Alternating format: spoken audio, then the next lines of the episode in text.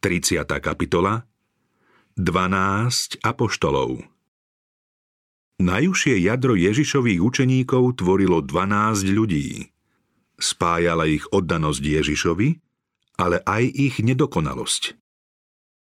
Potom vystúpil na vrch, povolal k sebe tých, ktorých sám chcel, a oni prišli k nemu. Vtedy ustanovil 12, aby boli s ním a aby ich poslal kázať. V tôni stromov na úbočí vrchu nedaleko Galilejského jazera Kristus povolal 12 apoštolov. Na tomto mieste odznela aj jeho známa reč na vrchu. Ježiš mal rád polia a vrchy a častejšie učieval pod šírim nebom než v chráme či v synagógach. Veď do žiadnej zo synagóg by sa nevošli zástupy, ktoré ho nasledovali. To však nebol jediný dôvod, prečo učil na poliach a úbočiach. Ježiš miloval prírodu. Každé pokojné zátišie bolo pre neho posvätným chrámom. Prví obyvatelia zeme mali svoju svätyňu pod rajskými stromami. Správcom ľudstva sa tu vlastne zhováral sám večný Boží syn. Po odchode z Edenu uctievali naši prví rodičia Boha v lesoch a na poliach, kde ich Kristus oboznamoval s evanjeliom svojej milosti. Bol to on, kto sa zhováral s Abrahámom pod dubami v Mamre, s Izákom pri večernej modlitbe na poli, s Jákobom na Betlehemskej stráni, s Mojžišom na Madiánskych kopcoch a s mladým Dávidom pri pasení stáda.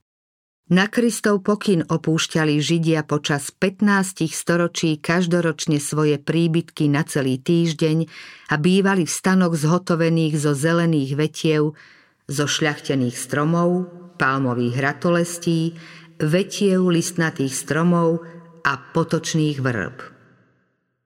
Poučné chvíle s učeníkmi sa Ježiš rozhodol tráviť ďaleko od ruchu mesta, v tichu lúk a v samote vrchov, pretože to lepšie zodpovedalo seba zapreniu, o ktorom ich chcel poučiť.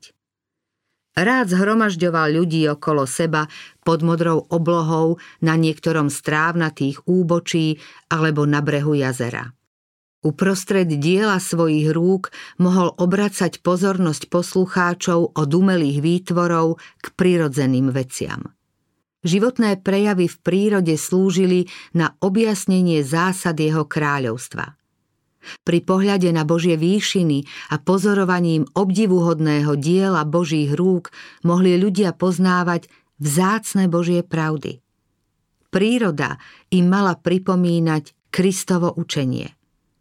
Takto cítia všetci, čo do prírody chodia s Kristom v srdci. Vnímajú v nej Božiu prítomnosť. Príroda nám pripomína podobenstvá a rady nášho Pána.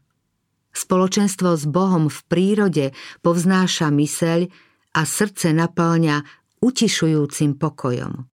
Teraz bolo najdôležitejšie položiť základ cirkvi, ktorá po Kristovom odchode mala byť jeho viditeľným zástupcom na zemi.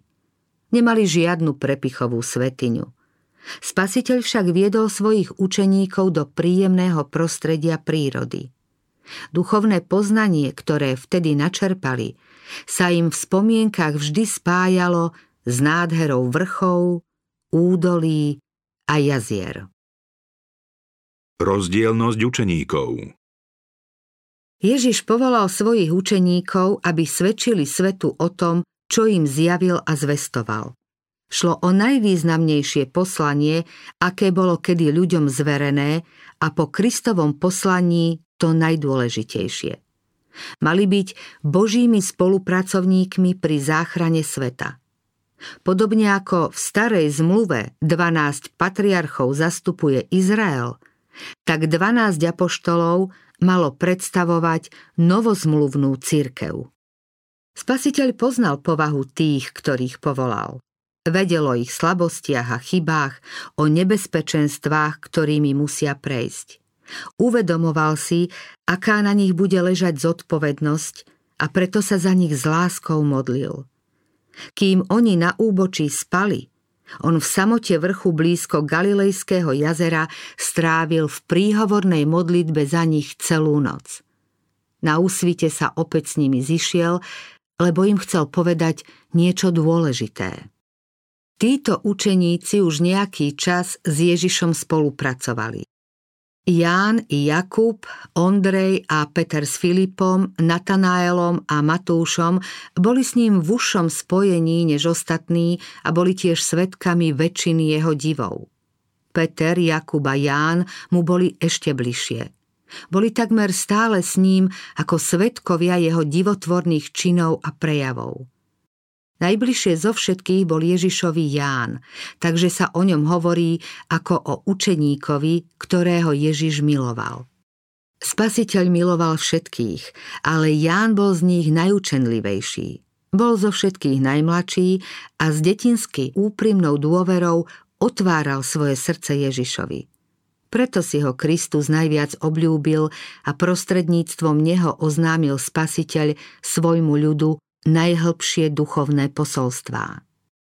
V čele jednej zo skupín, do ktorých boli apoštolovia rozdelení, stál Filip. Bol prvým učeníkom, ktorého Ježiš oslovil výzvou Poď za mnou. Filip bol z Betsaidy, mesta Ondrejovho a Petrovho. Ako poslucháč Jána Krstiteľa počul jeho výrok o Kristovi ako o Božom baránkovi. Filip pravdu úprimne hľadal, no nie príliš pohotovo veril. Rozhodol sa síce pre Krista, ale to, čo o ňom povedal Natanaelovi, naznačuje, že o božskej podstate Ježiša nebol celkom presvedčený. Napriek tomu, že ho nebeský hlas označil za Božieho syna, pre Filipa bol Ježiš synom Jozefa z Nazareta. Nedôvera tohto učeníka sa prejavila aj pri nasýtení 5-tisícového zástupu. Na Ježišovu otázku Kde nakúpime chleba, aby sa títo najedli? Sa ozvala Filipova nevera. Ani za 200 denárov chleba nebude stačiť, ak sa má každému újsť čo len kúsok. Ježiša to zarmútilo. Aj keď Filip videl jeho činy a poznal jeho moc, predsa plne neveril. Keď sa Gréci vypytovali na Ježiša, nevyužil túto príležitosť a nezaviedol ich k Spasiteľovi, ale šiel sa radiť s Ondrejom. Aj v posledných chvíľach pred ukrižovaním hovoril maloverne. Keď Tomáš povedal Ježišovi, Pane, nevieme, kam ideš, akože môžeme poznať cestu? Spasiteľ odpovedal, Ja som cesta, pravda a život. Ak poznáte mňa, budete poznať aj môjho otca. Filip je pôvodcom nedôverčivej pripomienky. Pane, ukáž nám otca a to nám postačí. Také nerozhodné srdce a takú slabú vieru mal učeník, ktorý 3 roky chodil s Ježišom. Pravým opakom Filipovej nedôvery bola detinská viera Natanaela. Bol to človek neobyčajne úprimný a všetko prijímal vierou. Napriek svojim nedostatkom bol Filip Ježišovým žiakom a nebeský učiteľ trpezlivo znášal jeho malovernosť a nechápavosť. Keď na učeníkov zostúpil Duch Svätý, Filip sa stal učiteľom podľa Božej vôle. Vedel, o čom hovorí a svojich poslucháčov učil s presvedčivou istotou. Judáš Iškariotský. Kým Ježiš pripravoval svojich učeníkov na ich poslanie, objavil sa ten, ktorý medzi nich vlastne nepatril. Bol to Judáš Iškariotský, muž, ktorý predstieral, že nasleduje Krista. Aj on si robil nároky na nejaké miesto v úzkom kruhu učeníkov. S veľkou vážnosťou a presvedčivou úprimnosťou oznámil. Učiteľ, pôjdem za tebou všade, kam pôjdeš. Ježiš ho ani neodmietol, ani nevítal, len smutne poznamenal. Líšky majú svoje skríše a nebeské vtáky hniezda, ale syn človeka nemá kde hlavu skloniť. Judáš veril, že Ježiš je Mesiáš a v kruhu apoštolov si chcel zabezpečiť nejaké dôležité postavenie v novom kráľovstve. Tejto nádeje ho chcel Ježiš zbaviť výrokom o svojej chudobe. Učeníci chceli mať Judáša medzi sebou. Pôsobil presvedčivým dojmom uvážlivého a pohotového človeka, preto ho odporučili Ježišovi ako užitočného pomocníka. Prekvapilo ich, že Ježiš prijal Judáša ako si chladne. Učeníkov trápilo, že Ježiš nejavil záujem o spoluprácu s izraelskými vodcami. Nazdávali sa, že je chybou zriekať sa podpory týchto vplyvných ľudí. Keby odmietol aj Judáša, pochybovali by o prezieravosti svojho majstra. Len ďalší Judášov život ich mal poučiť, aké nebezpečné sú pri voľbe Božích služobníkov akékoľvek pozemské kritéria. Spoluprácou s ľuďmi, akých horlivo odporúčali učeníci, by sa dielo dostalo do rúk tých najväčších nepriateľov. Keď sa Judáš pripojil k učeníkom, ani on nemohol prehliadnúť krásu Kristovej povahy. Cítil vplyv Božej moci, ktorá priťahovala ľudí k Spasiteľovi. Ten, čo neprišiel dolomiť nalomenú trstinu, ani uhasiť dohárajúci knôt, by tohto človeka neodmietol, hoci by zatúžil po svetle len jedinou myšlienkou. Spasiteľ čítal v Judášovom srdci, vedel o hlbinách neprávosti, v ktorých bez záchrany Božou milosťou môže zahynúť. Tým, že ho prijal za učeníka, poskytol mu možnosť, aby v jeho každodennej blízkosti spoznával jeho nesebeckú lásku. Keby Kristovi otvoril svoje srdce, Božia milosť by ho oslobodila od démona sebectva a aj Judáš sa mohol stať dedičom Božieho kráľovstva. Boh prijíma ľudí takých, akí sú, so všetkými ľudskými vlastnosťami. Ak ho chcú poslúchať a učiť sa od neho, on ich pripraví na spoluprácu s ním. Nevyvolí si ich preto, že by boli dokonalí, ale preto, že im napriek nedostatkom mohli poznávať pravdu, žiť podľa nej a byť Kristovou milosťou premenený na jeho obraz. Judáš mal rovnaké príležitosti ako ostatní učeníci. Počúval tie isté naučenia. No život podľa pravdy, ktorý žiadal Kristus, bol v rozpore s jeho túžbami a zámermi. Judáš sa nechcel vzdať svojich predstáv a prijať nebeskú múdrosť. Ako láskavo sa správal Spasiteľ k tomu, ktorý mal byť jeho zradcom. Ježiš často hovoril o podstate dobročinnosti, ktorá zasahovala priamo koreň lakomstva. Predstavil Judášovi odpudivú povahu lakomstva a Judáš si často uvedomoval, že ide o jeho povahu a jeho hriech. Nechcel však vyznať svoju neprávosť a vzdať sa jej. Bol sebestačný. Namiesto toho, aby odolával pokušeniu, aj naďalej žil ako pokrytec. Kristus mu bol živým príkladom toho, čím sa musí stať, ak má mať z jeho božského sprostredkovateľského pôsobenia a služby nejaký úžitok. Všetky naučenia Judáš akoby nepočul. Ježiš ho neodsudzoval pre jeho lakomstvo.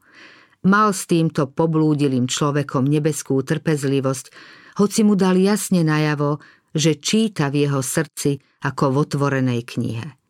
Pripomínal mu tie najušľachtilejšie pohnútky na konanie dobra. Judáš však zavrhol nebeské svetlo a preto zostal bez ospravedlnenia. Judáš radšej zostal pri svojich chybách. Tak dlho v sebe pestoval pomstychtivosť a temné, nečisté myšlienky, až ho Satan úplne ovládol. Judáš sa stal predstaviteľom Kristovho nepriateľa.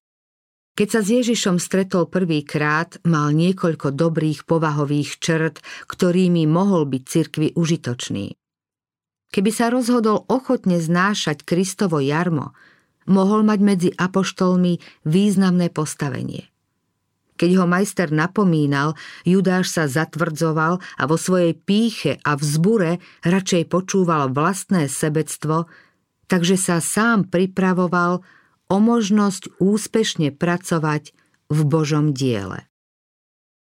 Človečenstvo učeníkov. Všetci učeníci mali v čase, keď ich Ježiš povolal do svojej služby, veľké chyby.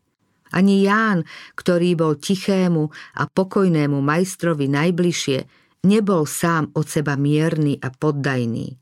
On i jeho brat dostali prezývku synovia hromu. Len čo niekto Ježiša, čo i len v náznakoch nebral vážne, okamžite prejavili svoje rozhorčenie a bojovnosť. Milovaný učeník bol pomstychtivý a posudzovačný. Píšne a žiadostivo sa usiloval o získanie prvého miesta v Božom kráľovstve.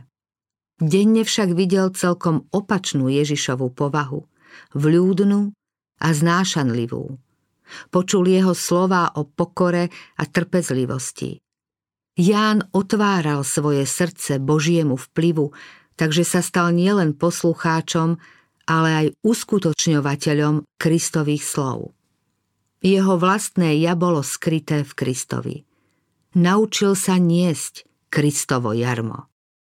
Ježiš svojich učeníkov napomínal, varoval a upozorňoval, ale Ján a jeho bratia od neho neodišli. Aj napriek jeho výčitkám sa rozhodli zostať s ním. Spasiteľ ich neopustil pre ich slabosti a omily. Až dokonca boli s ním v jeho utrpení a učili sa z jeho života. Pozorovaním Krista sa menila aj ich povaha. Správaním i vlastnosťami sa apoštolovia jeden od druhého veľmi líšili. Bol tu publikán Lévi Matúš i zapálený horlivý Šimon, ktorý z duše nenávidel rímsku vládu, veľkorysý a prchký Peter i lakomý Judáš, úprimný, ale plachý a ustrašený Tomáš, nechápavý a váhavý Filip, ako aj ctižiadostivý synovia Zebedeovi so svojimi bratmi. Títo nedokonali ľudia s rozmanitými, zdedenými i vypestovanými sklonmi k zlému boli povolaní nasledovať Krista. Skrze neho sa mali stať členmi Božej rodiny a byť jednomyselní vo viere, v učení i v duchu. Čakali ich rôzne skúšky, sklamania i názorové nezhody. S Kristom v srdci sa však nemohli rozísť. Jeho láska v nich mala roznecovať vzájomnú lásku. Majstrové naučenia mali urovnať všetky ich nezhody a zjednocovať učeníkov, kým nebudú jednomyselní. Kristus je stred všetkého. A čím viac sa budú približovať k tomuto stredu, tým bližšie si budú aj navzájom. Keď Ježiš dal svojim učeníkom rady, zhromaždili ho kolo seba, pokľakol s nimi, položil ruky na ich hlavy a modlitbou ich oddelil pre službu evanjelia.